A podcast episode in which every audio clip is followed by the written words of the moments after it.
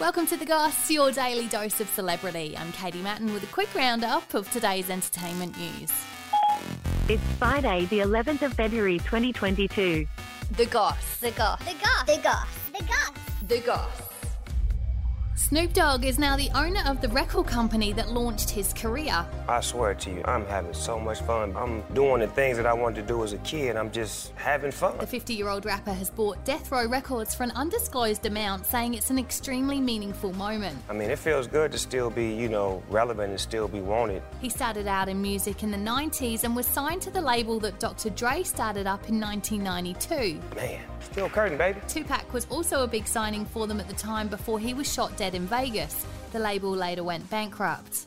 Snoop, who's now a granddad, said he's excited about acquiring the label's brand.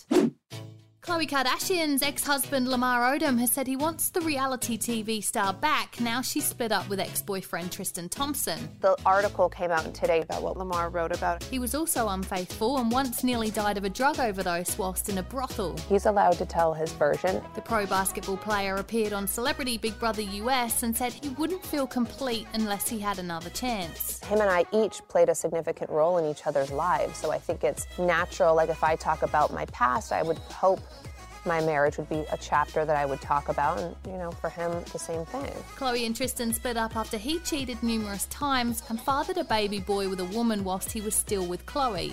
He also cheated with Chloe's sister Kylie Jenner's best friend.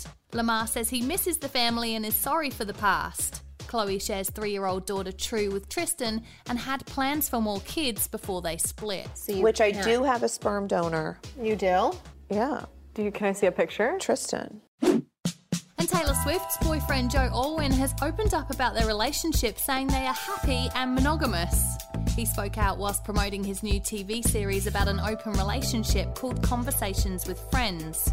The couple have been quiet about their relationship after she faced backlash over having so many different public boyfriends. That's kind of a trademark characteristic of my age group. She was accused of cheating on ex Calvin Harris and had to lay low after being criticised in the media and on socials. Love is the great unknown. Rumours are that Taylor and Joe may have got engaged after flying from Nashville in the US to Cornwall in the UK for just three days. The idea of romance is kind of what makes me get out of bed in the morning. Follow us, like, rate, and subscribe wherever you get your podcasts, and that's the gossip for today. See you again on Monday. a Podshape production.